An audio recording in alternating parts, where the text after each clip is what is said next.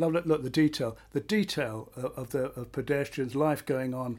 Yeah. In a really cheap show, like a Steven Seagal film, it's just him and, and he's in a room with one bookcase because all the money's spent on Steven Steven Seagal.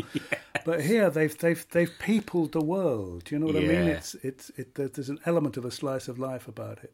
and knowing when to use the extra camera for the important bit. Yeah. I know. I, I thought the production values for they they were so confident about this show. At this stage, I think it, I don't think I'm not talking about myself. I'm just talking about the show itself was never better. Hmm. They knew exactly what they were doing and what it was about.